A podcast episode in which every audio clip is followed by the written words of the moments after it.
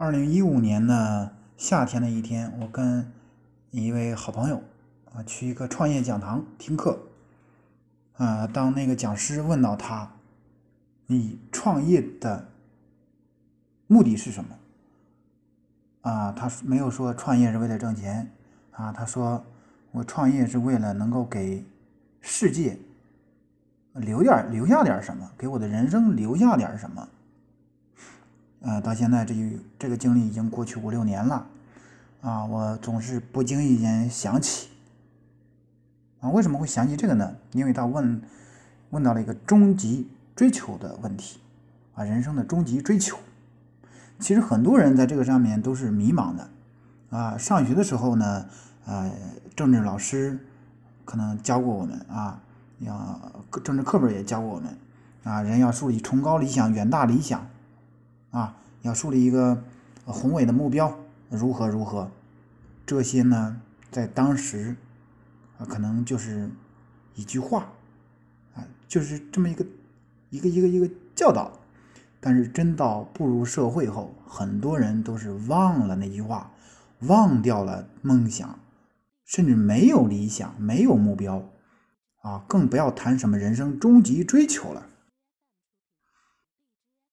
那么拿这个问题问我自己，我的人生终极追求是什么？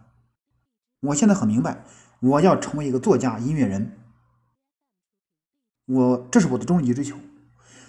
说一句极端的话，假如哪一天，假如我百年之后啊，我希望我的墓碑上能提“音乐人曲梁”，这就够了。我对自己的终极追求很明确。我绝对不会在这个事上有迷茫的，而且你看，我已经走在了音乐人的道路上。啊，嗯，我小时候呢，我就是九十岁那个那个年龄吧，啊，我当时就就看了一本脑筋急转弯的书，啊，然后那那里边有一个算命的一个部分啊，就是答了几个题，给你算算你将来会成为什么职业。哎，然后测算了一下，说我将来会成为作家。我的这个朦胧的理想就是从那个时候确定的。后来的成长经历呢，我也的确是挺坎坷的啊，酸甜苦辣咸，五味俱陈。我大学学的是中文系，但我一点都不喜欢那个专业，甚至是说我把那个学校那个专业选择那儿当成我一辈子最后悔的事情。但是呢。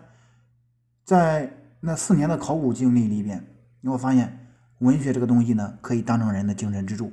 就像我上一讲讲的，啊，这个诗歌文学是我的精神支柱，但是我不能指望它挣钱，它是我精神世界的净土，它不是用来挣钱的。如果要追求挣钱，我会去做音乐，我会去做宣传片对吧？我会去做网络推广，我会去做网络营销。嗯，那么呃，说到最后啊。你的终极追求是什么？记住，你的终极追求绝对不能是钱。人的终极追求一定是高于金钱的。如果你把金钱作为终极追求，说明你的觉悟太低了，说明你根本就不明白终极追求是个什么东西。